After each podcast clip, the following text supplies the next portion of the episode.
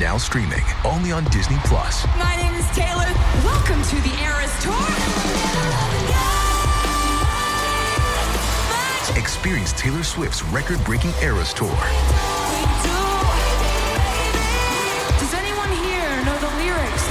Prove it!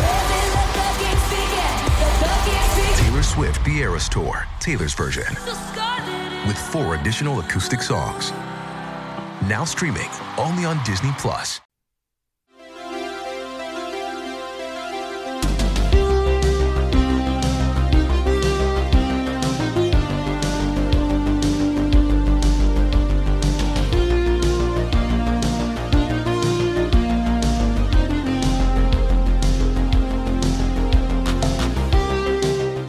Welcome back to Game of Thrones 2 Electric Boogaloo. I'm your host, Anthony. This week, Jan Doolittle Wilson is back. Jan and I always have the same problem. We always talk for too long, we always lose ourselves in the conversation, and then I don't know what to edit out because it was all very interesting. And so here's what I did this week there was a moment where I went off on this crazy literary theory about Dante's Inferno. I've gone ahead and cut that out and I put it in the bird's eye view section. So if you don't want to hear me monologue about that, just end this thing after Steve and I finish. Uh, Steve and I talk about one of the few episodes that you can just say the name of the episode and everyone knows what you're talking about. He reacts this week to Hardhome. Without further ado, here is Jan Doolittle Wilson. Jan Wilson, welcome back to Electric Boogaloo. Thank you, Anthony. I'm so thrilled to be back. Thank you for inviting me again. Yeah, I always look forward to this. Every now and again, I'll have a new guest on and I'll think, uh, oh, this is exciting. A new person I haven't talked to. They're going to have new insights about Game of Thrones and I'll, you know, I'll get to learn something new about the book.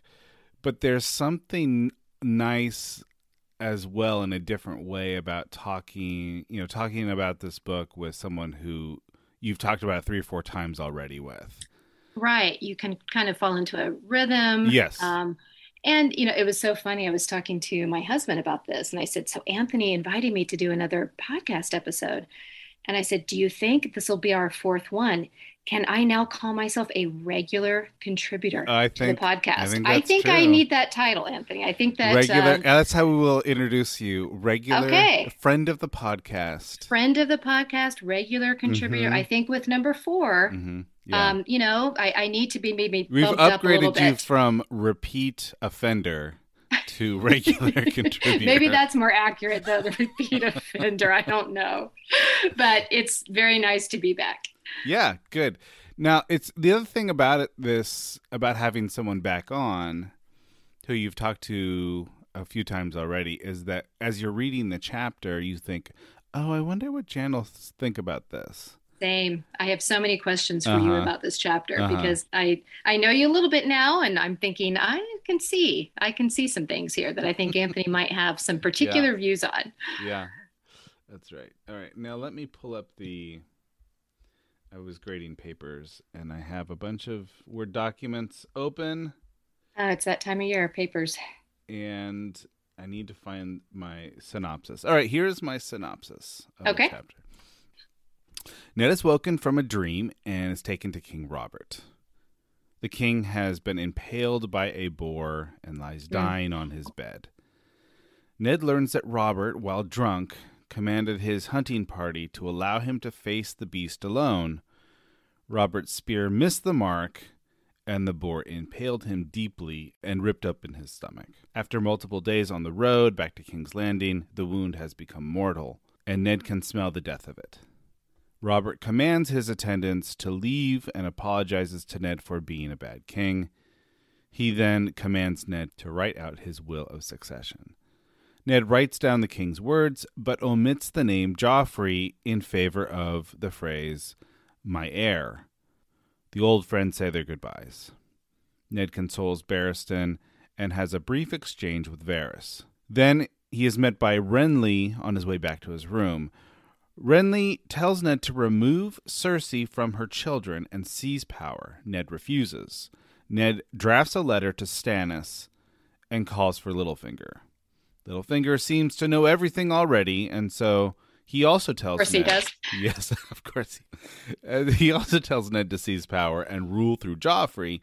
Ned refuses. Instead, he gets Baelish to buy off the men of the City Watch in case a battle is warranted. Baelish mocks Ned one more time before promising him the required soldiers. So, Jan Doolittle Wilson, what do you Hmm. want to talk about? Shall we talk about a character, a theme, a plot point, or shall we climb once more the ladder of chaos? Well, I, you know, I think we're going to have to talk about Ned Mm. and some of his, once again, terrible choices. Uh, Two things, and then you can go, you know, whichever thread of this you want, Anthony. But sounds a lot like kind of- chaos, Jan. it's uh, okay. Let's just go the chaos ladder then. Um, I reread the chapter a couple of times in you know preparation for our talk today, and then I went back through and I thought, okay, I'm just going to hit every you know kind of Ned chapter and just kind of revisit some of this, and I couldn't decide in which chapter Ned commits his greatest folly. Is it this chapter? Mm. or is it the previous Ned chapter where he openly confronts Cersei in the courtyard? Yeah. But I, I think that's right. The big theme that we have to kind of explore is just mistake after mistake that that Yeah. Ned makes in this chapter. But then I also have to give just a shout out to Varys because he is just the definition of passive aggressive, isn't he? I mean, I just I was laughing so hard as I went back through. He he plays a relatively minor role in Mhm. this chapter. He's not the star, but what he does with the little time he has Yeah. in this chapter is just beautiful. Just this line about, you know, Lancel, oh, poor dear boy. I hope he's not too upset. Right? He just Mhm. slips in these wonderful moments where he says one thing, but you know he means something entirely different. And nobody opposite. does it. That's right. Oh, nobody does it like Varys. So I enjoy him. And this Well- chapter reminded me why I enjoy him. Yes, I think that with Varys, especially with this chapter, you really have to pay attention to what he's saying because he, do- like you said, he doesn't talk often. Yeah. But if you don't carefully look at his words, you will miss the plot entirely. You will miss the plot because he so rarely says what he actually means. And you know, Mhm. that's true for a lot of characters, but nobody quite does it the way Varys does. He doesn't say what he means, but he says exactly what he means at the same time. That's right. Does that kind of make sense? It it absolutely makes sense. I mean, if you were to look, contrast him with Littlefinger, Littlefinger hi- al- also conceals, but he conceals by being so blunt that it's off-putting, right? Yes. Whereas Varys is he's like he's like he's mastered subtlety to the point where you're like, oh geez, now I gotta think about what you're saying like three times over yes. to figure out what because I know you're trying to tell me something. the juxtaposition i think that's that's exactly right anthony between Varys and littlefinger who share a lot of similarities Uh-huh. but the way they go about it so you're right i mean i, I think Varys carefully kind of codes what he says in this kind of passive aggressive way where he's definitely making a suggestion about what he says but he kind of goes all around it Mhm. and then Littlefinger, he knows exactly who he's talking to when. And he just comes out with really just the naked truth, but he knows that what he says will be interpreted a certain way Yeah. depending on the audience. So he tells Ned exactly what he thinks here. He doesn't really hmm speak in code at all, right? He basically just tells Ned, this is what you should do.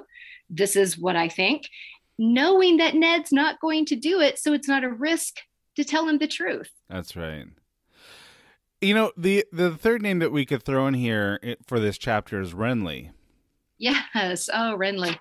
because I I think that Renly has had some interesting speaking parts in this book, but for the most part, he's held his cards very close to his chest. Yes. Yes. You know, every now and again he'll say something that will either be kind of a humorous release valve or he'll say something blunt about his brother. But for the most part, unless you've been carefully watching Renly, you don't know that he has designs for the throne. Right. You wouldn't guess it really until this moment. And so his strategy was simply to say nothing to anyone until the time was perfect Right. and then kind of spring into action. And Spring of into course, action. it's so surprising to Ned that it doesn't actually work, and who knows if it would have worked anyway.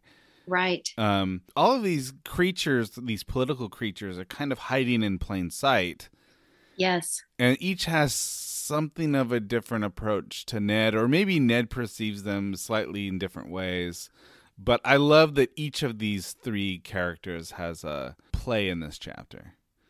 And the other thing that really strikes me, this is such a fascinating chapter. Not only do we just get further insight into, we know Ned at this point, we know exactly where Ned's going. Mm-hmm. We are screaming the whole time because we we can see the mistakes unfolding. But it's it's kind of the theme of the book, right? We see the game in full play Mhm. here in ways that maybe we haven't before because we have so many actors at the same time. And you're right, they're all coming at the game in a different language, a different strategy. Mhm. But the one constant is they know Ned. Ned has been Ned from day one. Yeah, They know exactly what his his vulnerabilities are. and he doesn't They- know them at all. He doesn't know them. And he just Mhm. is on this stubborn path. If I just do the right thing, it Mhm. will come out right in the end. And he is way in over his head. Okay, But- I'm gonna. I'm. I agree with everything you just said. I'm gonna quibble with one little thing. Okay, go. All right. So, in this chapter, Ned doesn't do the right thing. Mm, I mean, I guess in terms of like just a straightforward approach, he Yeah. decides to lie. he does. And there's actually there's actually three instances of Ned's troubled conscience be- of of times when he's decided to to what he what he thinks is a, a necessary lie, but it really bothers him. Yeah. So we have this memory of Lyanna, and of course we're not supposed to know yet what the lie of Jon Snow is, but it still continues to trouble him. It haunts him. It haunts his Right. dreams, right? Right. And then he does this thing with Robert where he doesn't write down what he says. Yeah. He writes down my heir instead of writing down Joffrey, and he lets Robert believe that he had written down Joffrey. And then the third thing is, of course, he decides not to tell Robert about any of this. Right. He lets Robert go to his grave saying, you know, take care of my children. And he knows, okay, well, I know you think you mean Cersei's children. And I'm going to tell you that I'll take care of them like they're my own. But the the faces that run through Ned's he- head at that point are like Gendry and Mya and Barra. Yeah. You know, these are he knows that to take care of Ned's children really means to take care of his bastards. Right. And in all of those ways, Ned is choosing to deceive.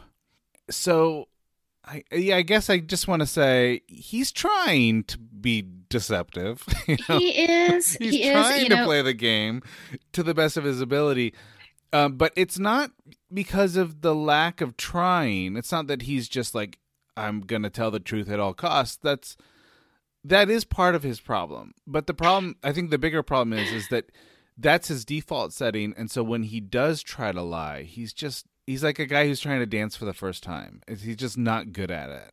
He's not good at it. I was laughing, Anthony, when you were talking because my I was going to uh my counterpoint was going to be, well, in the scene where he promises to take care of the children, for him it's not really a lie because he's thinking of the other children. So he can say, but as my mother used to say, if you know what the person means, it's still a lie. Yeah, right? If you know that the meaning is one thing and you choose to take a different meaning, that's still a lie. So you're right. Um, he's trying everything he can to get around the lie, right? But he knows it's still a deception. He knows it's a betrayal. And then, really, the greatest betrayal is writing to Stannis, right? And he knows that Robert wants him to protect Joffrey, he wants him to be regent. And yet, he knows the truth that Joffrey shouldn't be on the throne. hmm And so he's going to really kind of destroy what Robert wanted in, with his dying breath and write to Stannis and claim that Stannis is the rightful heir. Um, so there, you're right. There are these deceptions, but the fact that he is such a noble, honest man hmm I think Littlefinger, I'm flipping to the page. Um, Littlefinger, I think, has the best line, as he often does, you know, when he when he speaks in these chapters. Sure, but sure. the line where he says, "You wear your honor like a suit of armor, Stark." Mhm.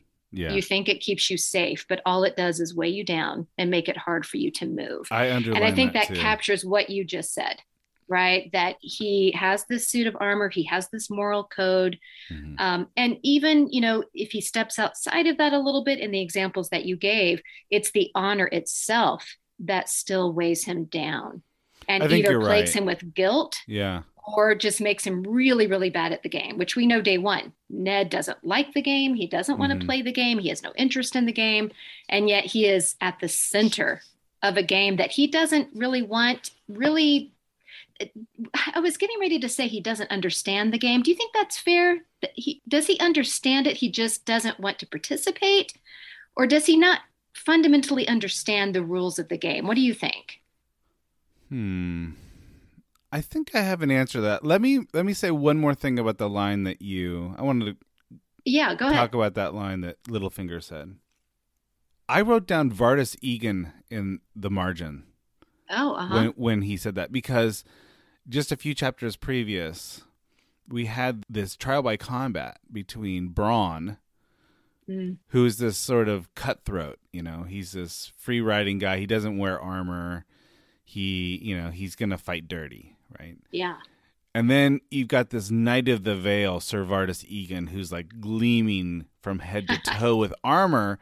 And of course, he can't fight. He can't fight in it. Yeah, that's a really great analogy. The fact that Bronn is willing to like do anything to win, making him a bad knight, right? He's not a knight. Yeah. um, but that Bronn is willing to do anything to win mm, gives him an advantage. And then it's almost like the the honorable knight is never going to be able to match up. Uh, Yeah. whatever his skill level, however strong his armor is, there's going to be chinks, and the killer's going to win. Yeah. So I thought that was a great little sort of callback. I think. Oh, yeah. That's great. In answer to your question, I think I've been thinking about this a lot. I think that Ned is under the assumption that people are lying and playing the game, but deep down inside, they will feel shame if you mm-hmm. expose their sins. Because that's how he feels. Yeah. So he said, you know, he thinks going to the Godswood and revealing to Cersei that he's he knows the truth, that she's gonna like blush and run because, uh, you know, because of course that's that's what any good woman should do. Uh, you know, when when her sexuality is revealed or something like that. Yeah. Um, I mean, I guess I just feel like he doesn't know that de- that way, way, way, way down deep, Littlefinger, the core of his personality, is a political creature. There's nothing that's underneath the surface that is a man of honor, Yeah. and I think that he misjudges people because of that. I think that he thinks, all right, everyone's doing what I'm doing. They might be better at it, but deep down, there there is this core sense of honor that they will adhere to. And he's wrong. He's just He's wrong. wrong. He, there's Well- nothing there's nothing underneath Robert. He's a glutton all the way down. He's a fool all the way down.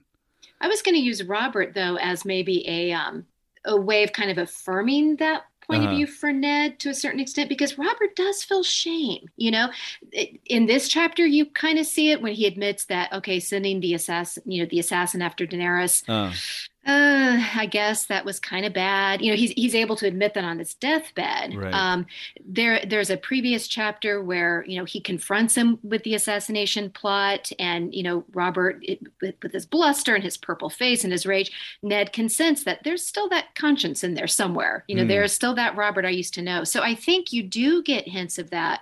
You know, from Robert here, but interesting. you know, very few people outside of Ned and, and maybe even Robert operate that way. Right. And I think you're right. It's Ned's inability to really, really understand or grasp that. The other thing I wanted to say about Cersei, I was really struck by again, is it is it naivete? Is it he expects everyone else to kind of have what he has, you know, nobility, duty, honor. But he has this conversation with Cersei, and not to, you know, keep going back to previous chapters, but in rereading this, I was really struck with how, you know, he confronts her about the parentage. He confronts her about Jaime being the father of the children. And she just doesn't even miss a beat. Yes, of course, thank the gods. You know, thank the gods they're not Roberts. Mm-hmm. And he is so surprised by her Right. reaction. She doesn't have shame. She Right. doesn't have any hesitancy. She doesn't try to get out of it or make excuses. It's just, nope, they're Jaime's thank the gods.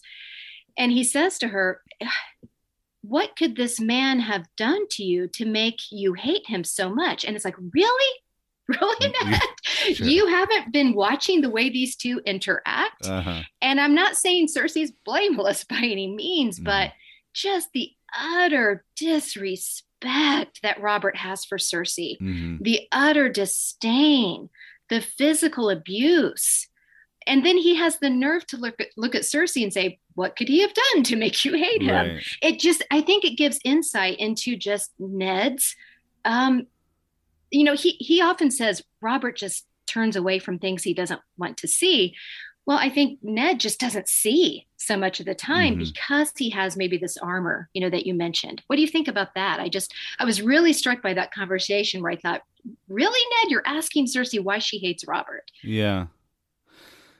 It's interesting. I defend Cersei a lot on this podcast. I'm not sure why. you do. I wonder if We need to do a Cersei chapter when Cersei comes into play. Yeah, no, absolutely. I have never felt any sense of sympathy for Robert Yeah, yeah.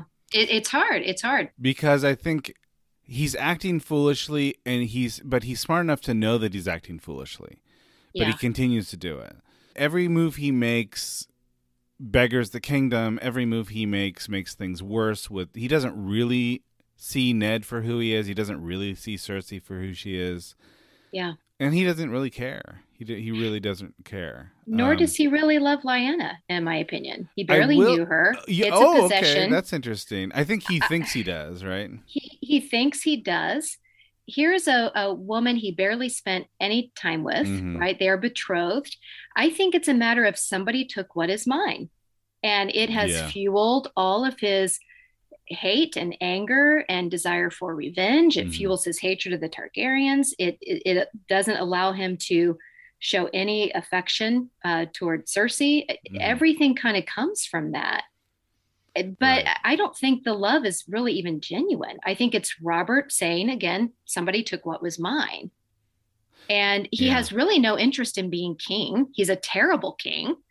Uh, but he wants Ned to come right to to King's Landing, so Ned can kind of do all the Keen things, and he can just what does Yeah. he say, whore and drink, and you know, be Robert. he wants to keep That's being right. Robert. And yet, I think that there is a sense that Cersei has a lot more power in that relationship than anyone has really acknowledged. I think it's I think it's easy to point to Robert to as look, this guy's abusive, this guy's a philanderer, this guy is foolish. He is the in in all of those ways, it's true. He's a horrible king, he's a horrible husband. And yet Cersei has so much power. She's so much smarter. She knows exactly how to like she knows where all of the chinks in his armor are and she'll Yes. wait for the exact right time to like to like really question his masculinity or you know declare that he can't fight in the Yes. in the melee because she knows that he's gonna you know he he knows he's gonna want to fight in the melee if if if she says that she's just thinking circles around him the entire book and Yes. and that little bit of it makes me think mm, Cersei's got a lot more power than she's given credit for here She does. She absolutely does. And, you know, we were saying before how one of Ned's biggest flaws is he's just so easy to read, right? Mhm. Ned is who he is. And once you spend five minutes in his company, you know exactly who Ned is. Ned's probably not going to change, Yeah. right? I think you're right. There are a couple little deceptions here and there, but Ned's Ned yeah and you know that makes that makes his situation extremely dangerous because he is so easy to read people know it 10 moves ahead of ned they know exactly what ned's going to do it's why it's not a risk for littlefinger to Mhm. tell him the truth it's why you know I, I kept putting in my notes wow cersei uh, you didn't leave. I think, of, like you said, a rational person, if they're confronted with, you know, I'm going to tell Robert, and Yeah. you better run because he's going to come after you. I, I think a a a um, I don't want to say normal, a a person uh, in most situations, I think would flee. Mhm. She sticks around because she knows. I think she knows Ned, right? She knows that Ned will not have the heart to tell Robert on his deathbed the truth. Um, she she has this planned out ten chess moves ahead. You know, everybody kind of knows she Ned. knows that look, if I flee, that's an admission of guilt. I'm it's an gonna admission of guilt, I'm gonna then stand firm. I'm gonna Mhm. call this guy a liar, and Yeah. who's gonna you know it's my word against his. And and my I narrative is stronger. And I can't lose.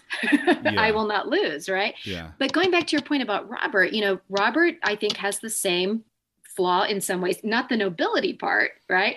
But Robert's so easy to read too. Mhm. I mean, Robert is who Robert is and hasn't really changed since he, he was a boy.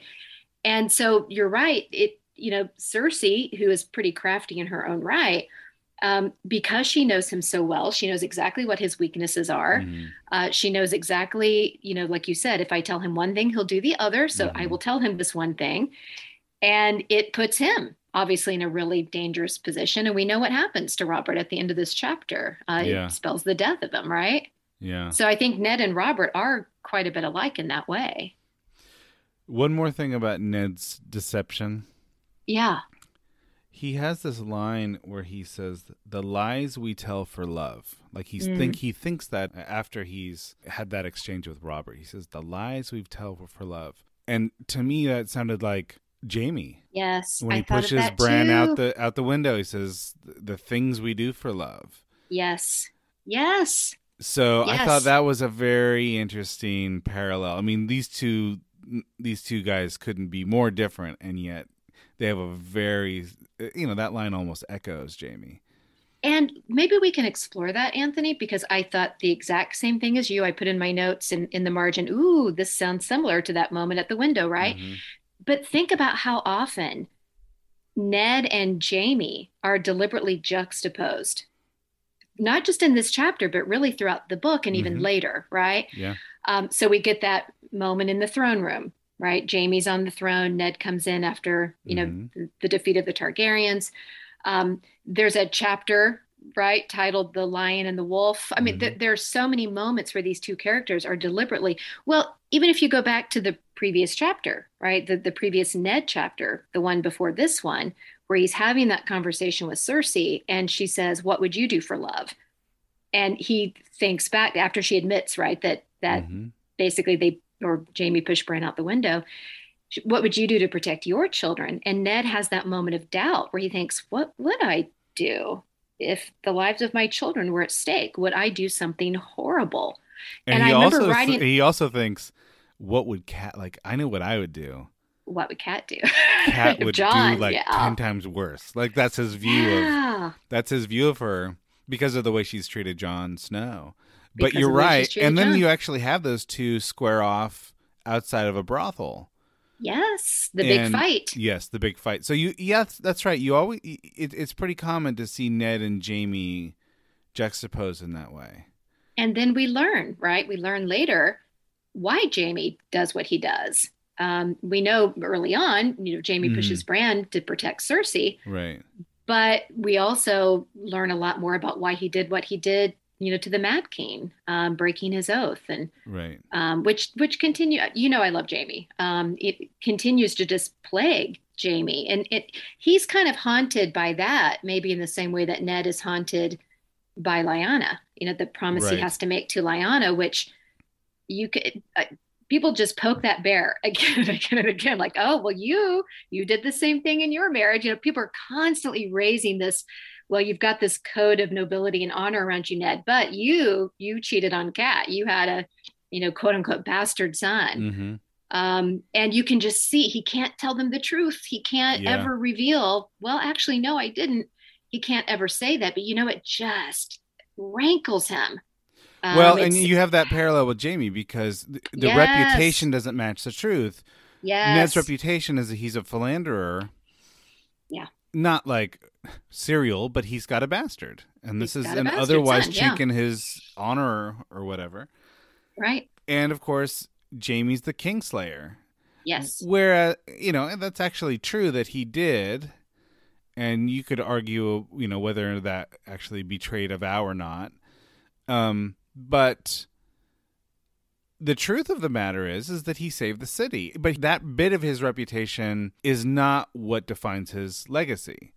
Right. I think Jaime learns at a very young age, like he's 16 years old when he learns that it's impossible to live up to these vows.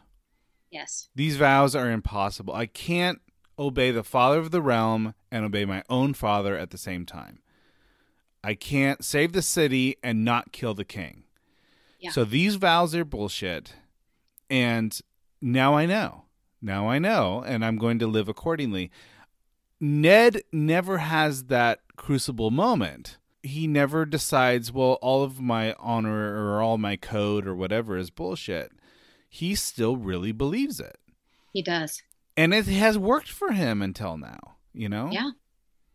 And the only other time, you know, heartbreaking, again, you can just, of course, in hindsight, we know what happens to Ned, but, you know, even if you're reading this for the first time, you just kind of see this falling into place. You know, going back to that chapter with Cersei, where he has that moment of, oh, okay, what would I do? You know, what have I done to protect the people I love?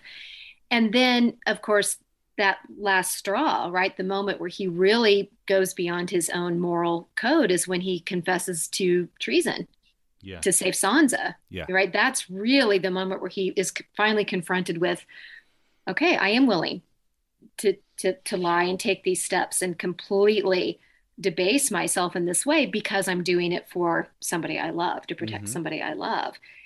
And you know, you you see these moments with different characters where they have to make that decision. And it's really fascinating to see the different ways that plays out. And then the other thing I was thinking about too is, you know, when you were talking about Jaime, do I keep my vow to uphold and protect the institution, or do I protect the people? And there's a great line, I, I don't think it's in this chapter, it was one of the previous chapters I was looking at, where I think it's with the Dothraki. And Daenerys was talking about how, you know, with the Kingsguard, it doesn't really matter who is king. If you are Kingsguard, you protect the king. And it doesn't matter who that king Right. is. So much Yeah, so yeah. that Barristan, you know, fought for the Tar- Targaryens and now he's working for Robert, right? It's the institution. right. With the Dothraki, it's the person. and I thought, how that's a neat bit of foreshadowing, you know, in those early chapters with Dany, where she's learning about the Dothraki and how different they are from, you know, the Kingsguard of of uh, of Westeros. Um, and I'm not sure where I'm going with this. We're still on the you know ladder of chaos, but I thought it it does is kind of reflective in some ways of how different characters where they see their loyalty Mm-hmm. is it to family person blood or is it to these higher ideals that that should go beyond Mm-hmm. these personal relationships and ned thinks he's in the former but actually ends up in the latter You know, Selmy is a is actually another guy in this chapter who Mm, is dealing with some contradictions because the way it's described is that you know Robert's reeling from being drunk in the saddle, yeah and he tells everyone to step back. He's going to take the the boar. Selmy knows this is a bad idea. His job is to save the king's life. Yeah. and yet his his job is also to obey the king. And there's no way he can do both. He chooses to obey the king rather than to Mhm. save the king's life. right And he just feels horrible about it. And I think it, it just goes back to the impossibility that a lot of these characters are in. And I think Ned more than anyone. yeah I think you're right. We've seen a series of bad decisions uh, on Ned's part. But in each case, the decision makes sense to Ned, and that, that's why this is such a wonderful. He's I I have come to appreciate his character more and more since I've done Really? this rewatch, because it's true to his character. yeah You know, everything he does, you think, well, it's actually from a from a Ned point of view. This is actually the most Nedish thing you could do right now. You know, if he starts playing chess at this stage of the game, you're gonna think that's not Ned. He's he's Ned's the checkers guy. Come on, to be true to the character, George. Ned is true to his character like no other character in this book. Yeah, and it's so true. he makes sense. He makes sense. I, I get a little comfort that Ned's always going to be Ned all the way down. It's true. I, uh, I go back and forth on Ned. Um, I- think part of my impressions of Ned are maybe at this point inevitably influenced by just Sean Bean's interpretation because I love Sean Bean so much. So it's kind of hard at this point, right? I think mm. with so many of our characters to separate actor from, you know, book character. But if you just, you know, kind of go back to book Ned, you're right. I mean, you can't maybe we're expecting too much of Ned. It, it's frustrating though. You get to this part where you think he's talking to, um, uh, is it, I think it's the conversation with Littlefinger. Uh, is it Littlefinger? Yeah, this is 428. Mm. Uh, where you know Ned again. Have you learned nothing from Littlefinger? Have you no honor? Of course he has no honor. Yeah, You're right. just now learning this. And then you know Littlefinger, of course, very sardonically. says, oh, "Don't you have a shred, shred surely, of right? honor?" He's like, "Yeah, I've got a, I've got a shred." a shred, right? Um, and then, you know, Littlefinger spells it out for him and says, okay, think 10 moves ahead, right? You're Uh-huh. right. Ned is checkers and, you know, Littlefinger is Uh-huh. chess. Littlefinger is saying, look at the big picture because put Stannis on the throne. Great. That might be the right thing to do. That might be the noble thing to do, but think about the consequences. If you put Stannis on the throne, um, he's going to start a war. He's Yeah. going to go after all of the enemies. He's going to go, you know, Tywin's not going to allow this this slight on his daughter. He's going to come into the war. Think about all the people who are going to die. Um, you can avoid all of that if you just stay quiet. You put Joffrey Mm. on the throne. You support the Lannisters, and then four years down the road, we can decide what happens. If you just think about the big picture, and Mm. Ned just can't or won't do that. Yeah, and then No. Littlefinger says, "Okay, it's Stannis Yeah. and war. That's what you're Yep. choosing. You're choosing Stannis and war." And for Ned, it's like, this is not a conversation. There's Yeah. It's not even a Stannis is the rightful heir. We do whatever it takes to put this guy's ass on the throne. Yeah, So you're right. He says yeah. Stannis is the heir. Nothing can change that. There's no Yeah. seeming to this. This is what we do. And don't you love where yeah. Littlefinger says, "Oh, I forgot I was talking to a Stark. Never mind." yes, that's right. it's one of my favorite lines in the chapter. Sorry, I forgot I was talking to a Stark. I think at every step we can second guess Ned. I think that at the very beginning it's like, no, don't go south. This is bad. You, you're not you're not suited for the south. But his What's But the Cat- line? No Stark who has ever gone south yes, ends up in a good way. Or, or I'm paraphrasing badly, but yeah, That's no Stark should ever go south. and yet Catelyn's kicking him out the door, Yep. and Robert, his king and best friend, is saying, "I need you."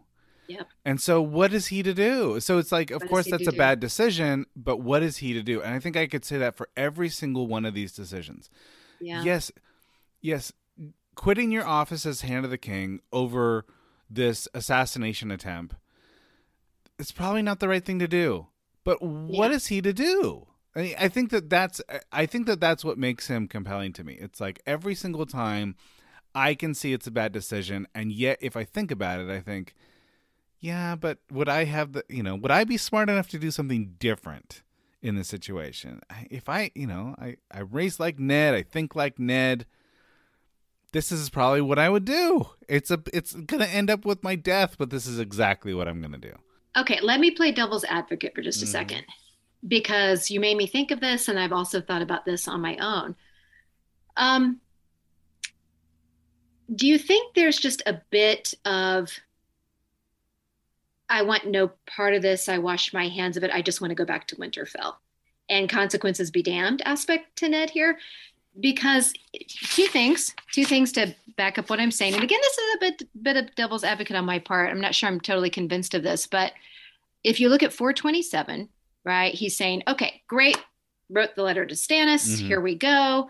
Um, the new king would choose his own hand. I'm free to go home. I'm Mhm. going to go back to Kat in her bed. Um, I can hear Rickon play, Bran's laughter. There's just this incredibly it's heartwarming. You know what his desire is, but it's just this incredibly naive, great. All I have to do is write the letter. Mm. Stannis will come in. I can go home, right? Knowing, I think he knows this is going to be terrible, right? It's going to lead to war. If he stays in that position, he hates the throne. He doesn't want the power. He doesn't want to stay in King's Landing. But if he does stay, he can avoid all of this, right? He can use Yeah, his moral influence for good. Right. It, it that's kind of where I'm going. Is it is it an incredibly selfish thing to do? That's right. He's been wanting to get back to Winterfell since the day he got there, right? the day he got there, you know, even when he throws his Stannis- hand pin at, at Yeah. Robert, there's a bit of relief there. Like, thank God we can go home now, Right. right? Is it selfish?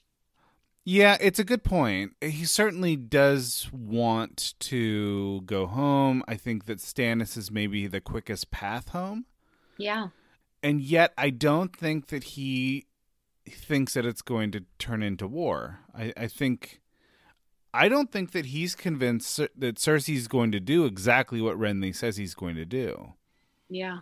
I think he thinks he, he just have he's continually underestimating Cersei.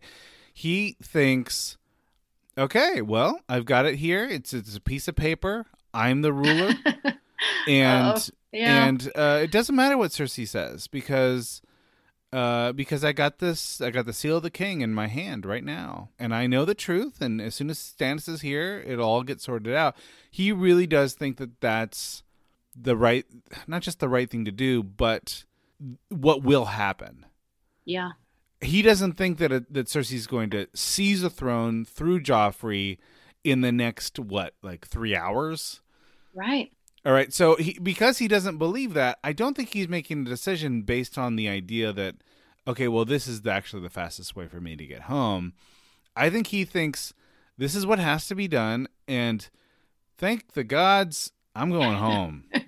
I'm going to be have no part in this. yes. Stannis will save the day. You know, I'm laughing, Anthony, when you said the piece of paper. The, the faith they put yeah. in a piece of paper, which in normal times that would have been true. The king's seal, it was Mhm. witnessed. It's the king's hand, right? Again underestimating Cersei. Within right? two seconds, she takes that scroll and just rips it up. Yeah. We're playing by a completely different set of rules now. And even, you know, even Selmy, you just tore up the scroll? How dare, Yeah. how could you do that? Those were the king's words. And she's like, I don't care. We're in a completely new game now where the things that used to mean something mean nothing now. I don't know if it's in the books. I have to look at. There's a scene in the show. It's later in the later seasons when Cersei like tears up a letter or something, and Tyrion says, "You know, you've just really mastered the art of tearing up paper." Yes, what is that? I I, can't remember. I don't Um, remember either, but when she tears it up, I immediately thought like, "Oh, I can't see her tear it up without laughing at Tyrion's joke."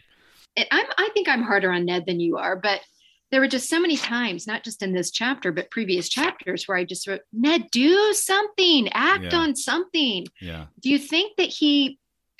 Do you think that he lacks agency? Do you think that he just, if I don't act, maybe things will be okay? Um, is he driven by, you know, don't act too much so I can get back to Winterfell? What do you think is just? What do you think is driving him here? he where might he lack just doesn't. he- yeah he might lack a certain imagination i think that some of the things that are happening in, happening to ned have never happened before yeah. you know you walk in with a, a seal of the king you you know you've got the law on your side. It's in it's in the plain sight of everyone else in the room. Everyone knows that you've got the law on your side. The king's signature and seal are right here. Um you know who what what queen has ever torn up a piece of paper like that before? I think he just lacks a little bit of imagination and he's thinking well that's never happened before. It's probably not going to happen. Someone like littlefinger will think let me think of every possible thing that could happen Yeah. and Yes. then i'm going to think will they benefit from that because if they do they might try it and what would i do he's just ned is not going to imagine the worst in people Yeah. in the in the same way and maybe that's maybe that e- ends up being his downfall I, I- the other thing Well- is that his he has such a moral aversion Yes. to bringing children into politics. And so when Renly comes up to him and says, "Here's what you need to do. I'm going to give you a hundred swords. We're going to go separate Cersei from her children." That is going to be the smartest thing to do at this moment. And as readers, we're thinking, yeah, maybe that is the smartest thing to do at this moment. But Ned's thinking, how dare you suggest that I bring a child into this horrible political situation? Robert's not the, the we need to honor Robert's last wishes. You know, Yeah. so that's his red line. We know that's his red line. He doesn't want to kill Daenerys. He doesn't Right. agree with what happened to the Targaryen children. He hates that that's part of Robert's legacy. And there's no way in hell he's going to separate Joffrey from Cersei. That's like the red line in the sand that he's not going to cross. Right. I mean, it, it it's his entire arc, right? The, the idea he knows he knows exactly what Robert would do Mm-hmm. if he found out about Jon. He knows exactly. He want so much so that he won't even tell Kat the truth. Mm-hmm. He is so afraid of that secret getting out and of Jon being vulnerable and of Jon being hurt that even to his own wife, right? There's so many times I thought, just tell Kat, just tell Kat, right? but he's so worried. He knows exactly what will happen if that gets out. But going back to your other point about this again, this moral code and just you know he's he's been in King's Landing for a while. You would think that he would not be this naive, but when Littlefinger's having that conversation with him about um, we're going to need more soldiers, we need more protection, and Ned says, "Well, let's just get the City Watch." And Littlefinger says, "Yeah, we could get the City Watch. Uh, they'll be loyal to me because I pay them." There are two interesting things about that. One is Ned's just assuming the City Watch will be loyal because that's their job, right? They're there to protect the city and they're there to protect the kingdom. And Littlefinger is saying, actually, no, they'll be loyal to whomever pays their salary, and Right. that's and me, I'm going the to pay way. them double just to make sure. and sure. I'll pay them double. Right. And then that should have been Ned's clue that, oh, Littlefinger controls the City Watch. hmm That's dangerous because Littlefinger is somebody not to be trusted, right? And again, I know it's easy in hindsight to say, oh, Ned, Ned. the minute Littlefinger said, I'm the one who pays their salary, hmm whoa. Right. And that's exactly well. I guess then. that's his other sin is that he trusts Littlefinger because he trusts Cat. because he trusts Cat. Yeah. He because he thinks this is my my wife's childhood friend. I don't like him. In fact, he like he mocks me every single time we talk. right? yes. Uh, and yet he's thinking, "All right, Renly, I'm not. I'm not gonna do that. I'm gonna go talk to Littlefinger." Like Varys is giving advice. Renly's giving it advice. Ugh. He he thinks, "Uh, no, no, I need to turn to Littlefinger. He, I know what needs to be done, and I need Littlefinger's help. And he's totally blind to Littlefinger's true nature, yeah. um, which is hard to forgive. And yet, it's like And- Littlefinger's dancing around everyone, you know? But Littlefinger tells him how many times what his true nature Yeah, is exactly. every single time. I mean, even the conversation where he says, "We can't do that. That's treason," and mm-hmm. Littlefinger replies, "Only if we lose." That's I mean, right. that tells Ned everything he needs to know. Right. So Littlefinger, again, knowing Ned is he does. Well, the fact that Littlefinger has known the entire time, he knows the entire time Cersei's secret. And this has been sort of Ned's been hit going into what like dozens of brothels. He hates he hates it. yes. He knows why the, Jon Arryn's like Ned's dad, you know? I know. John Arn know. raised him and here this guy Littlefinger is has known the whole time and he's just playing coy. I mean that Ned should be angry. I mean that that's that's the thing. I think Ned should just be completely livid at Littlefinger for withholding that from him. But you know, here's again the thing that it's so beautiful about Littlefinger, knowing Ned the way he does, Littlefinger doesn't really hide much of anything with Ned. Mm. He basically tells him exactly who he is. He tells him exactly really what he's planning. I mean, he drops in these hints, knowing that Ned is just way too obtuse to really pick up on it. But he, for example, the part where, you know, Ned says, Oh, by the way, I found out the big secret. The children are Jaime's. And Littlefinger says, How shocking. he doesn't even pretend to be surprised. Exactly. You know, he doesn't even try with Ned. It's like this guy's adult. I'm going to say whatever I think because it's just not either going to sink Uh-huh. in or Ned won't see it because he's too noble. Mhm. It, it's so fascinating to to revisit their conversations. They, Mhm. Littlefinger is telling you everything you need to know, Ned. It's Mhm. just what you choose to hear or what you choose to believe. And it's just, it's beautiful, you know, just the utter lack of, oh, really? You know, Mhm. sh- clearly showing Ned that he knew all along. If Ned had just dug a little further, he probably could have gotten to, oh, and by the way, I know about Jon Arryn too, right? He does it so well. I mean, he does it. I, really, we're finding out how good he is. I mean, we, Yes. I think with Littlefinger, it goes back to what we just learned um, in a, in a previous chapter is that he lost the woman that he loves, Kat, to a Stark.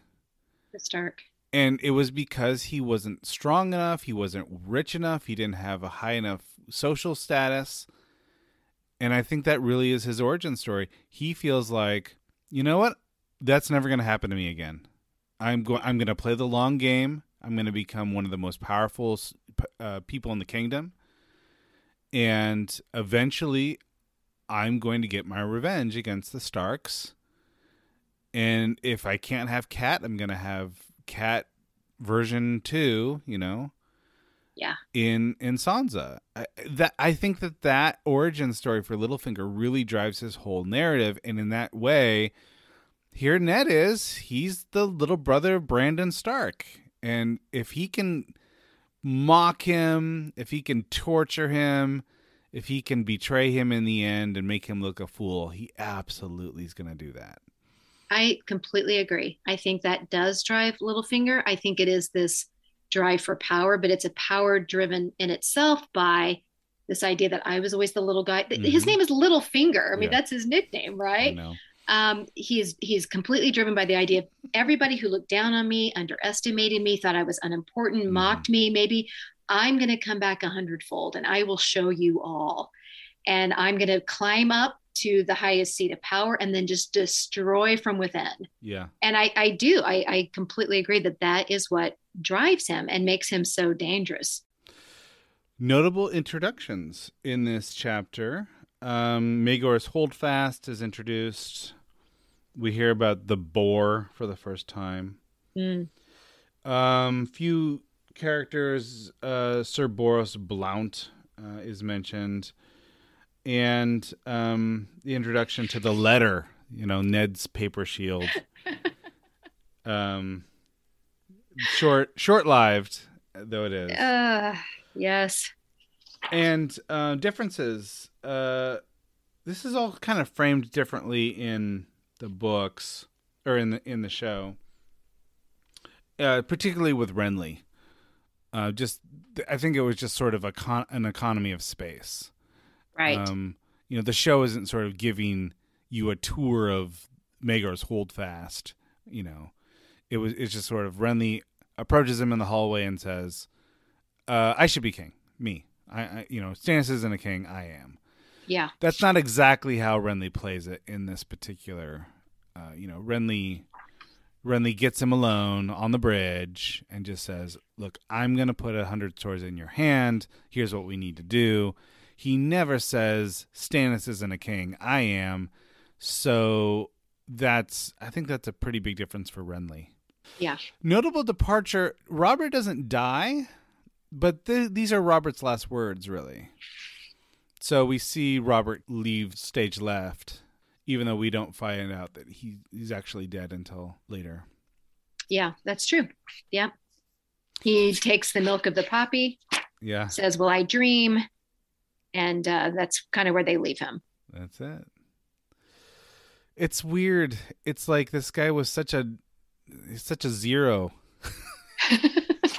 like he's just such a non he just he's just like this bumbling drunken fool yeah who isn't suited for the throne. He's such a zero, and yet when he's gone, that vacuum is enormous.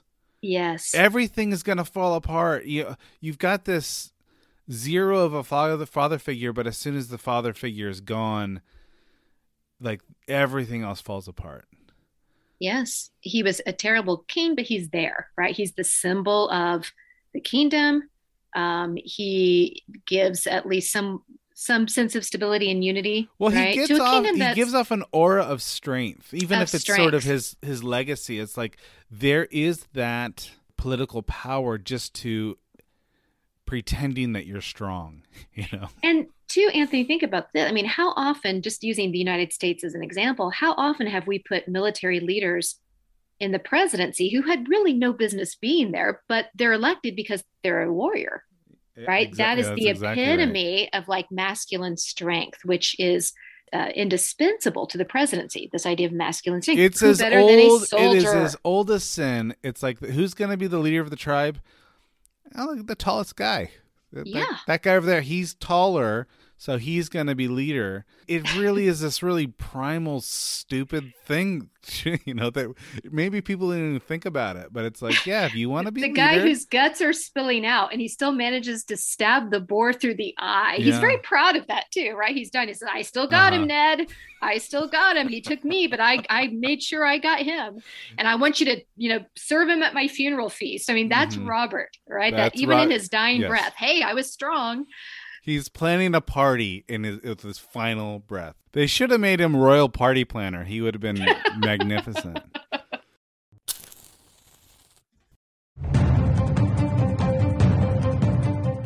FX is adapting James Clavell's best selling novel Shogun into a 10 part miniseries this spring. Set in the shogunate period of Japan at the turn of the 15th century, Shogun depicts the rise of a feudal lord to shogun, as seen through the eyes of a shipwrecked English sailor. It's loosely based on the real life exploits of William Adams and Tokugawa Ieyasu. Shogun has already been successfully adapted back in 1980 with a widely acclaimed miniseries starring Richard Chamberlain, featuring intricate plots, political scheming, complex characters, and thrilling action. This time, husband and wife team Justin Marks and Rachel Kondo try to recapture the successes of the novel and early adaptations while increasing the levels of historical and cultural accuracy that are often perceived as flaws of this and similar works. Starring Hiroyuki Sanada from The Last Samurai, Mortal Kombat, and John Wick 4, with Cosmo Jarvis of Peaky Blinders, Raised by Wolves, etc., joining the truly massive cast required to bring this complex world to life. Join Aaron and I each week as we deep dive into each episode, uncovering the mysteries, the intrigue, and the glory of Shogun. Shogun premieres on FX Hulu Tuesday, February 27th as the two part debut.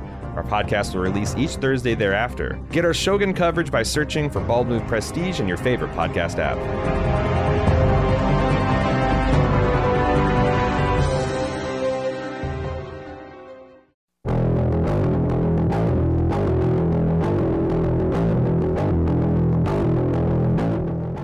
Rick, how you doing, buddy? You, you don't know what it's like out there. Hey, man, d- do you even know what it's like out there? No, n- not really. I've been mostly kind of flying around in helicopters, carving likenesses of Michonne into cell phones, that kind of thing. W- What is it like out there? Oh, well, I think it's time to find out, man. Last I saw your wife, Michonne, was out uh, following a giant wagon train. That that sounds pretty weird, but it seems like a family-friendly outfit. I mean, she's got RJ and Judith with her, right? Um, actually, she kind of left him to be raised by Negan and Daryl. Well, crap. Hold on, let me get my boots. All right, well, Rick is getting ready. Aaron and I are too. We're preparing to once again recommission The Watching Dead out of mothball status to find out what's going on with Rick and Michonne, the ones who live. The six part miniseries premieres Sunday, February 25th on AMC, and we'll be ready with our full episodic coverage each Tuesday. And afterwards, who knows? Maybe we'll check out Dead City. Find our coverage for The Ones Who Live by searching for The Watching Dead or Bald Move Pulp wherever you listen to podcasts.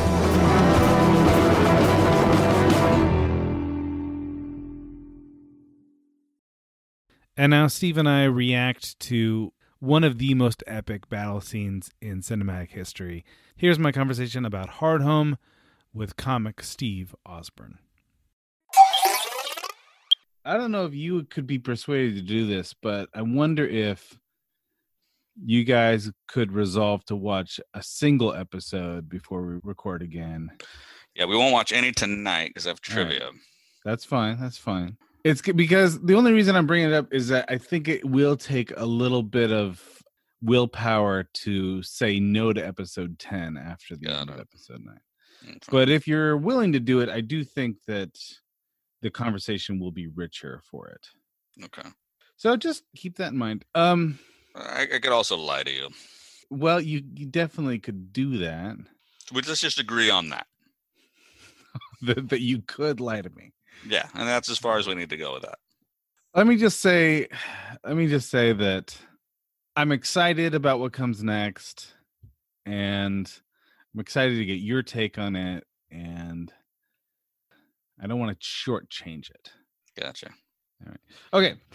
Um Well, maybe if you didn't live in Ohio, I feel I'm, like I, I'm feel like working on it, man. I feel like you need to take some responsibility for this. You've been you've been doing this whole Midwest thing for a while. It, it was cute, you know. Hey, look at this! It's a liberal guy who who enjoys fresh vegetables and he's living in Ohio. This is a hilarious romp. But at some point, you know, it's like we're on what what season are we on now? I feel like yeah, we've seen this bit.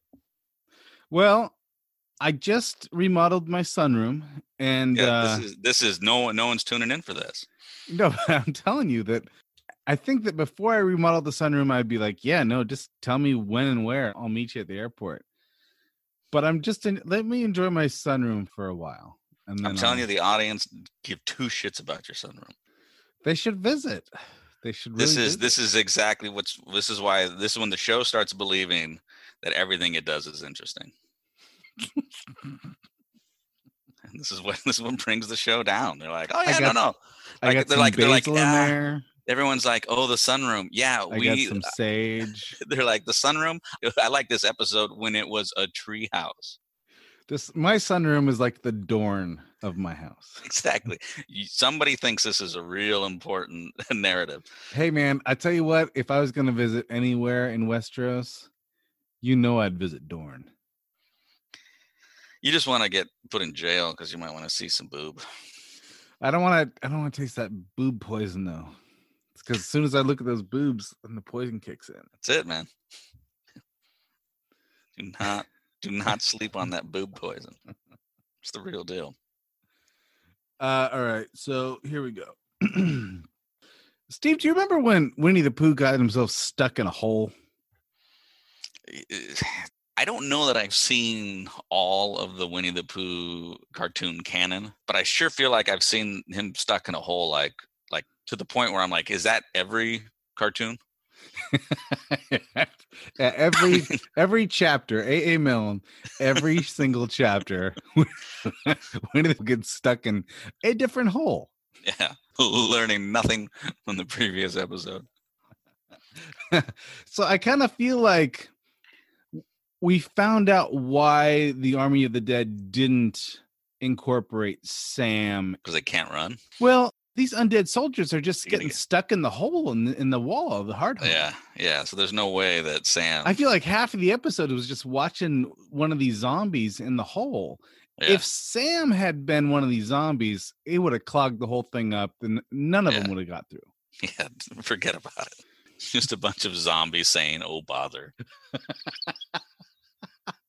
I do like that they they finally answered that mystery of why the zombies let Sam go.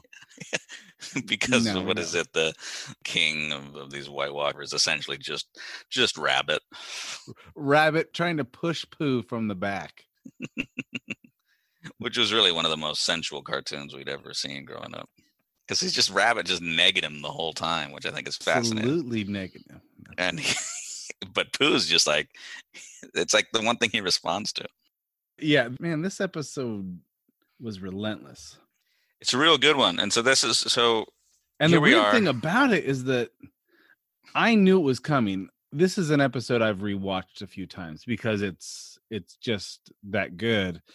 And every single time I watch it, I think, but when are we gonna get to Hardhome? Like that this is all I, remember that being sort of an epic battle scene.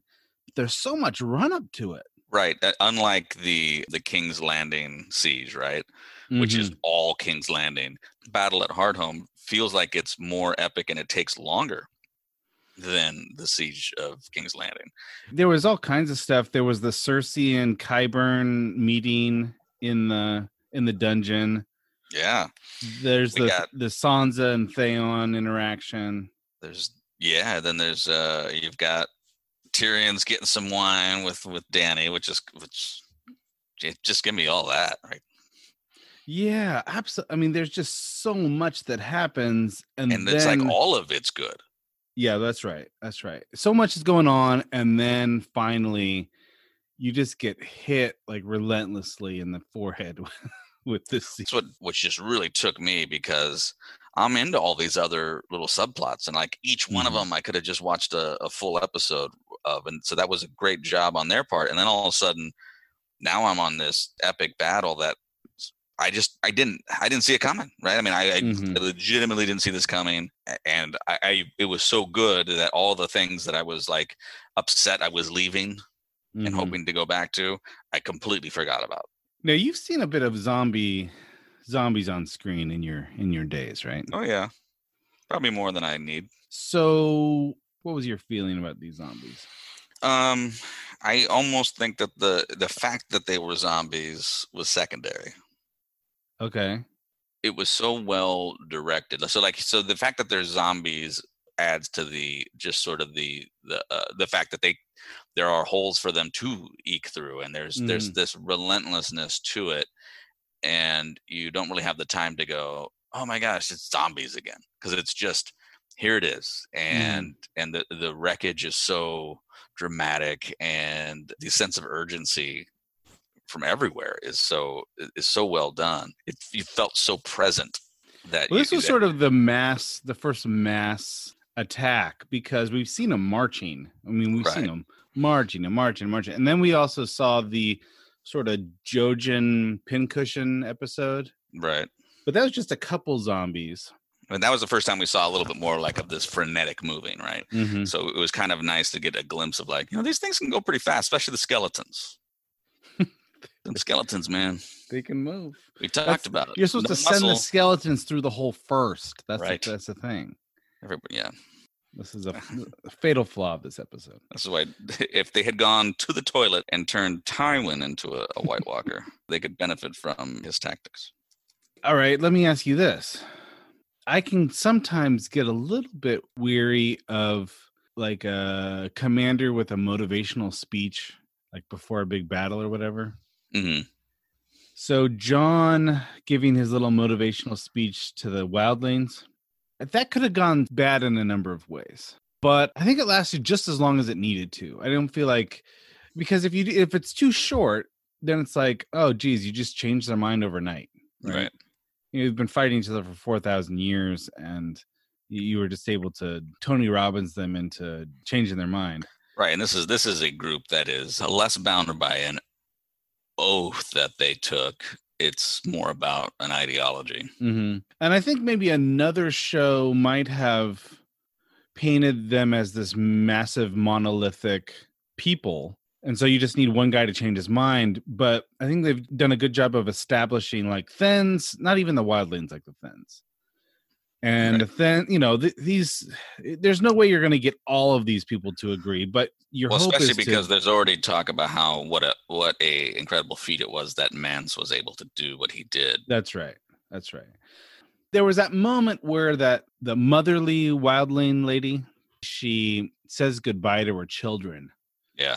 And you really have no sense yet that anything bad's going to happen because there's no hint that anything bad's going to happen. Right. But she's putting her kids in the boat and she says, I'm right behind you. I'll, I'll be there soon. And immediately, I don't know if you had the sense, but immediately I thought, oh, Yeah. No, they do don't normally say you don't normally say goodbye to kids and then be like, okay, well then and then you know four minutes later, well, I got a little seasick, but it was a fine ride. so did you see that coming? Well, I, Game of Thrones has gotten me conditioned for peril. Right. Right. The uh, so here's an interesting thing about her. I first I really enjoyed her. So little screen time, Yeah. Don't get attached. but man, I think she uh, I, I think she made the most of every scene. maybe she has like a grand total of five minutes of screen time or whatever. hmm Pretty memorable impact just for that short amount of time. Well, to the point where when she when she passes, you're actually moved. That's that's pretty that that's an economy of screen time and i think that's a, a, testament to the way she's written directed and, and how it's performed and and heather brought it up very she because she's just not having the the Dorne daughters or the those man just none of it. I mean you think i don't like it man. Um, and so she used this character and this performance as a as a juxtaposition. She's like i believe this person is authentically Yeah. badass Yeah, yeah, yeah. and I have seen very little of her, and I am upset that she's not on the show anymore. I okay, so that that woman was great, and I really liked that you. you I like that you used the respectful euphemism. She passes. yeah, that's how much. That's how much she had an effect on you. yeah, no, for sure. Like you're actually. I'm showing respect. I don't Don't even know this her woman's journey. name. No, I don't cheapen her journey. It was important. yeah, no, I get it. I get it. Uh, Yeah, I mean, I have no problem saying that Theon got his wiener cut off, but this woman passed. she passes. Uh, all right, so that's right. And um, now the giant's name was Wun Wun. Did you know that? Did not know that. Okay, it's spelled W U N, and then new word W U N. And uh, as far as we know, Wun Wun is like the last giant. Why don't we, when a W and a U are together, just call it a triple U? A triple U. Yeah. So if I, if I said triple UN, then Yeah, yeah. yeah, it just seems You make some good points, Steve. I'm going to take it to the academic community and we'll workshop that a little bit and I'll bring it back. I can't wait for the the paper to be written. Triple U, Mhm, exploring how we refer to W's. mhm. Yeah, there's some room. There's some room to to work in that in that area. And I'm going to start referring to just U's as single U's in solidarity. I mean, I want to talk about the fact that it's really two V's, but that's not uh, one battle at a time. Yeah. All right. So I think that the thing that was most affecting for me was after this massive fight that just seemed like it was never going to end. Jon's on the boat, just kind of staring down the White Walker King. By the way, you got a lot of boats this season, so I'm I'm kind of taken uh, by surprise that you have as many issues with this particular season when it's real boat heavy. I like the boats, man. I love, I love it. I, I, I want to see him on the water. I like to see Wun Wun like walking waist deep in the ocean, Yeah. like next to a boat. I just like. It. I mean, I would have liked it better if Tyrion wasn't in a box the entire trip. But you got so much boat, and you're I mean, Mhm. Do you feel any different about this uh, season five thus far compared to you know? I do. I feel like it, I feel like it was. It's unnecessarily derided. I I'm telling you, I'm I'm I have you know, I- think we've mentioned this before. I said so far with Adorn, uh, this is the season that has the most worst things in it. Like this episode has zero Dorne, right? Right.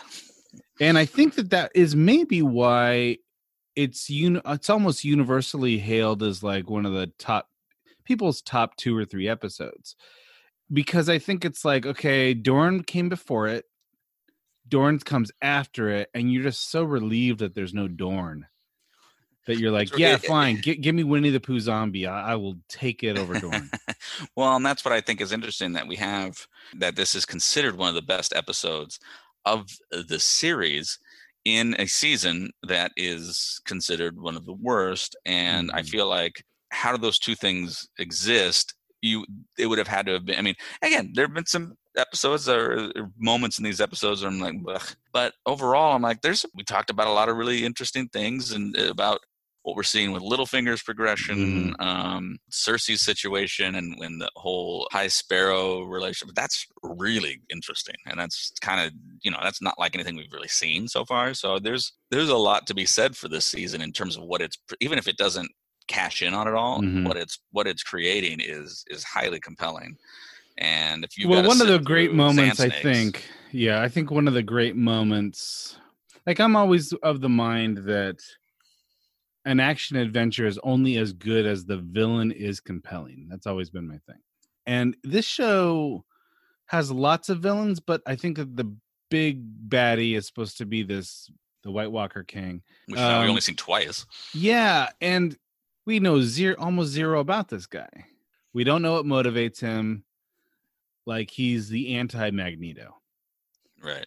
And yet that scene where he's just staring down Jon, kind of waiting, like waiting for dramatic effect and raising his arms, and then you see all the dead rise and just stand there. Yeah. That was that, that could be one of the most memorable scenes of the show so far. Right.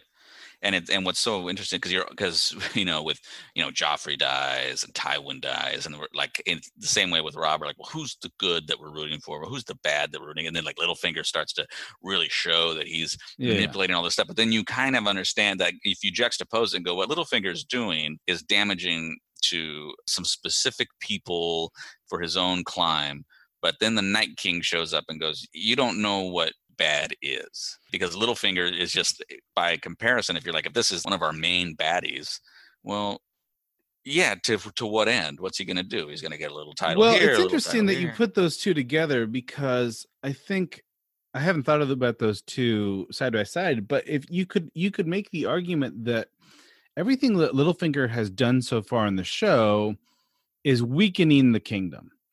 right. You know, he's assassinating dudes, he's causing strife between houses, and everything that he's done so far has weakened the internal seven kingdoms to the extent that when the White Walkers do decide to march south, they're all splintered they're all splintered. They have they have no strength left. there and there's glimpses right there's a glimpse of like kind of with you know because we've already seen it with with the wildlings and the night's watch saying look we're gonna have to we're gonna we, we got we got bigger fish to fry like they get it interesting that like jon's the one that's leading it because he's kind of stepped out of it for a little bit and like the, it, who would have thought that by virtue of the night's watch gives him the ability to have a little bit more bigger picture perspective because the night's watch is such a specific role once you step outside the walls, you're more aware of, of what's at stake and the rules change. I mean, as- as far as we know, I mean, we know this Night King is a king, but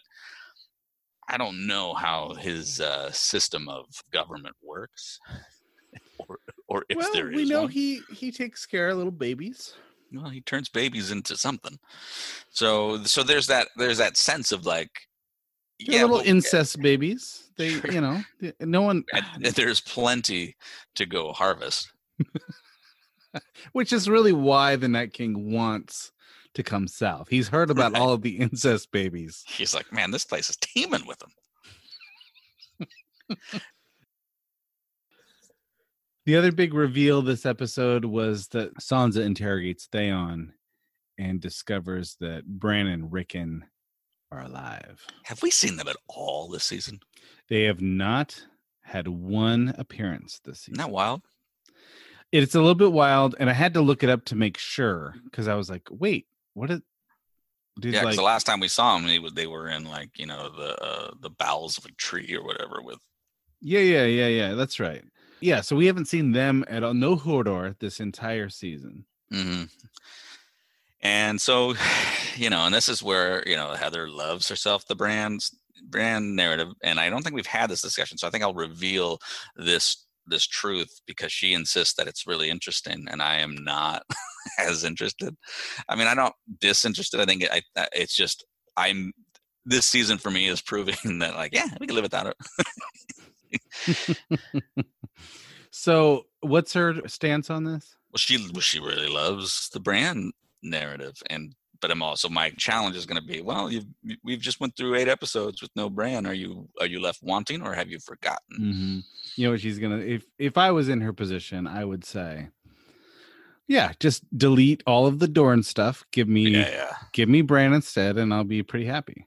yeah no and you know there's an argument to be made that that's that's the trade and it was a bad trade then then Arya's selling oysters i'm not quite sure what to do with all that Do you want? Okay, uh, number one, are you a shellfish fan? yes Are well, let's an- define shellfish, right? Because I think we, I think shellfish gets, uh, uh, it's a term that's used more broadly than I think it it should be. Are you a mollusk fan?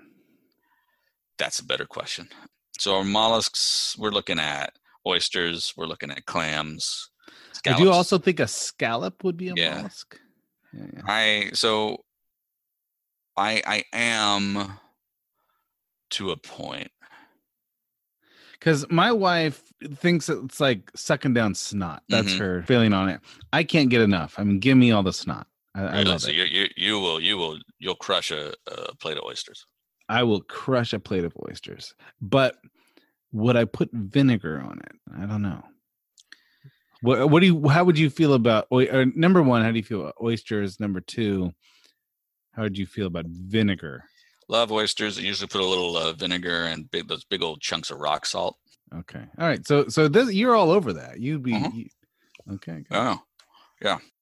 And Heather's, you know, pretty lukewarm. She's she's kind of in that snot category, but she's Mm-hmm. discovered that she likes the smaller, the ones that are a little more, you know, a little more tight, Uh-huh. less snotty. Le- yeah, less snot Yeah, a yeah, less of a cold, more of man. I've been working out in the dirt all day.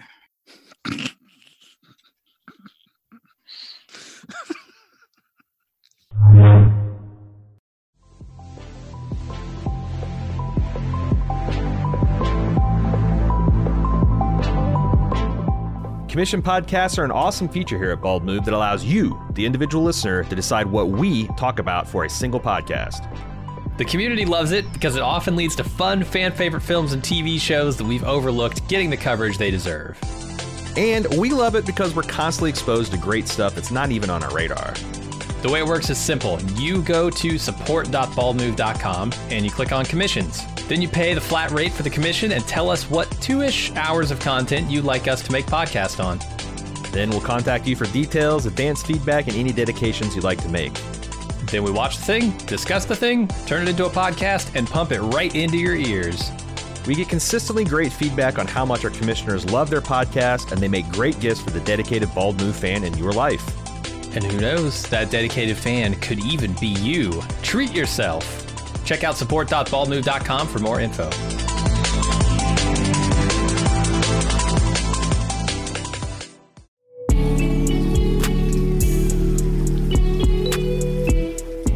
Since the dawn of time, we've been putting clothes on our back that identify us with our people, our group, our tribe. And while Bald Move might be one of the smallest, weirdest tribes out there, transcending all concepts of border, class, culture, and creed, we still have respect for the old ways.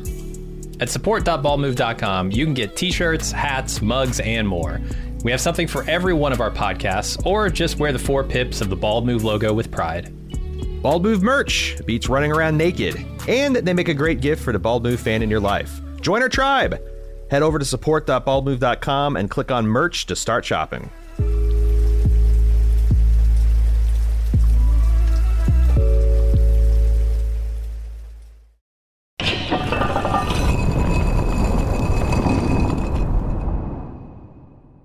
I have a very half baked literary theory.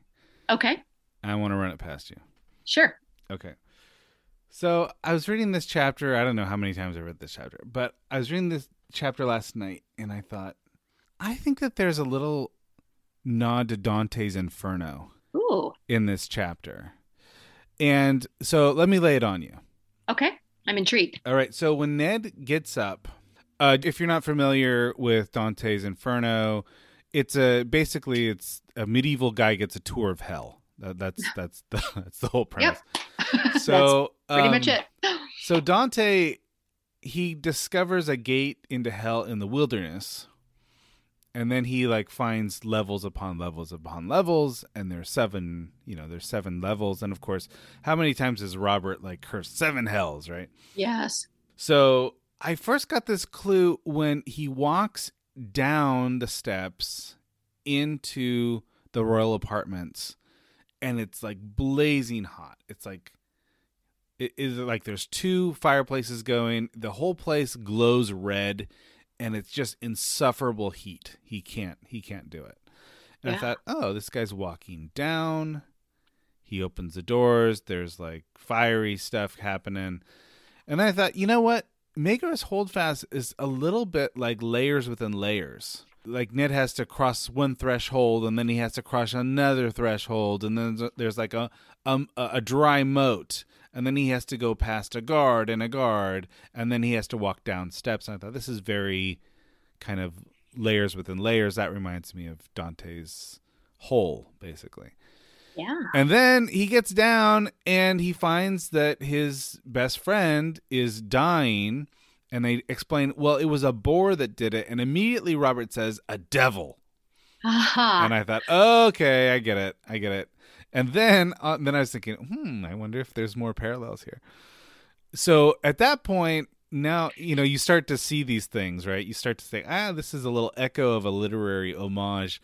Now I'm going to start like over reading the text. Is there such a thing? yeah, right. Yeah, so then I'm starting to see things that are probably pretty weak. But for instance, he has to pass three white cloaks, and three is Yeah. a big a big deal in in the Inferno. It's a it, Right. It, there's a there's symbolism of the threes in Dante's Inferno, and he, and and Ned notes it as significant. He sees three. He has to pass three white cloaks, and he no, he makes a note to himself. He's like, "Oh, geez, three, because that's the number that he's just dreamt of." And it sounds a little bit like ah, something weird's going to happen now. I, this doesn't feel right. I, I noticed the, the number three here, and it's and it signifies something to me.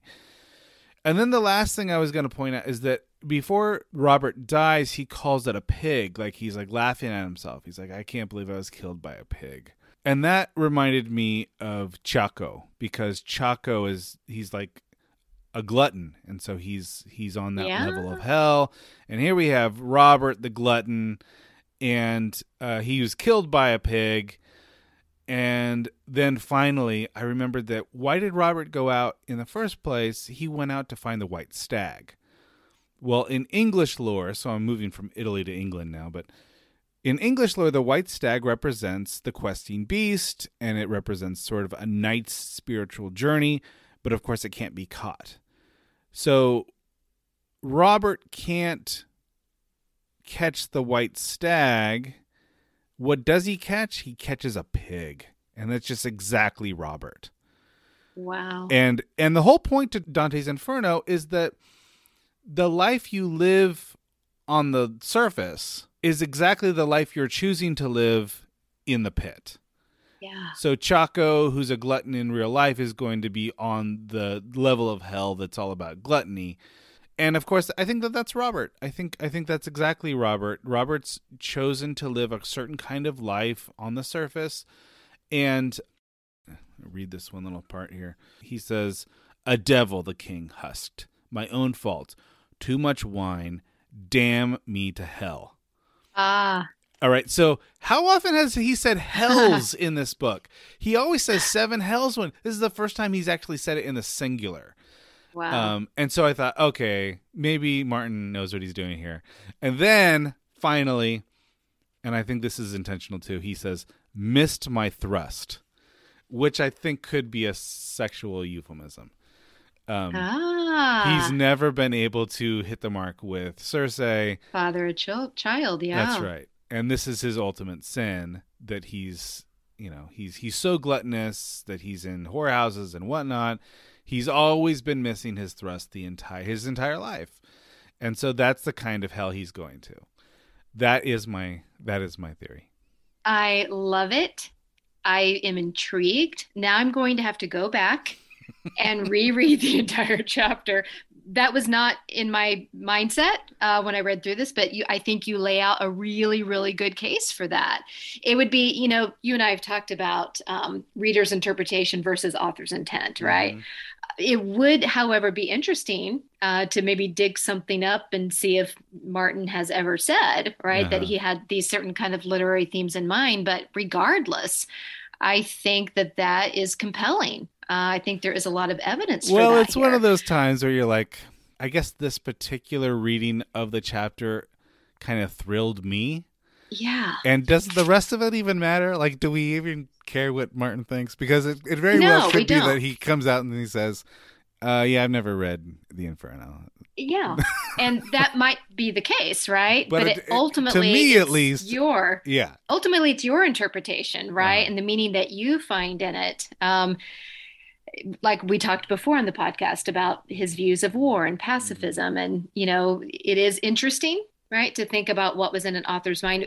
I told you I'm teaching Harry Potter this semester, Right, yeah. and we did an entire class just on alchemy, and um, you know Carl Jung, and you know how that really really framed uh, so much of what Rowling did um, in in her narrative Mhm.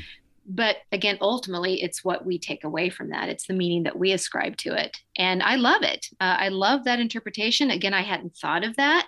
I'm also wondering too um, you know the, the different sins you know you mentioned gluttony. Do you see evidence in here of other kind of um, sins that lead to a certain trajectory based on Hmm. what we know about characters? Do you find hints of that here beyond robert?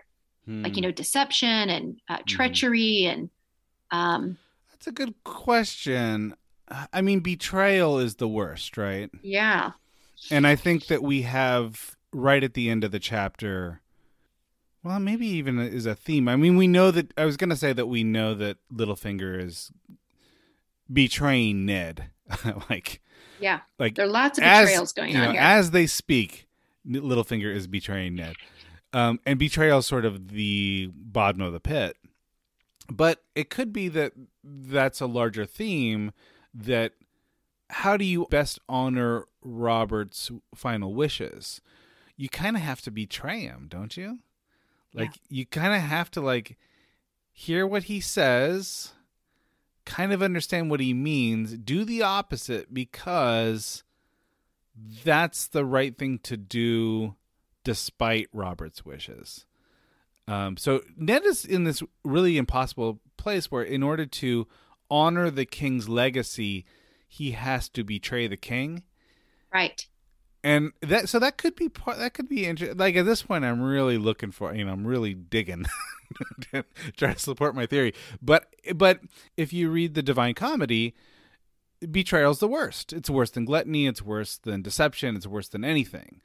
Um, to to do what what Judas did uh, is is the worst possible thing you could do, and and I think that that might be an overarching theme uh, for Ned's story arc. you see this uh, across a lot of you know literary tales this idea of betrayal right? No matter what else you do or what your characters or what your motivations are betrayal is always kind of portrayed right as like the worst possible thing you can do to somebody else.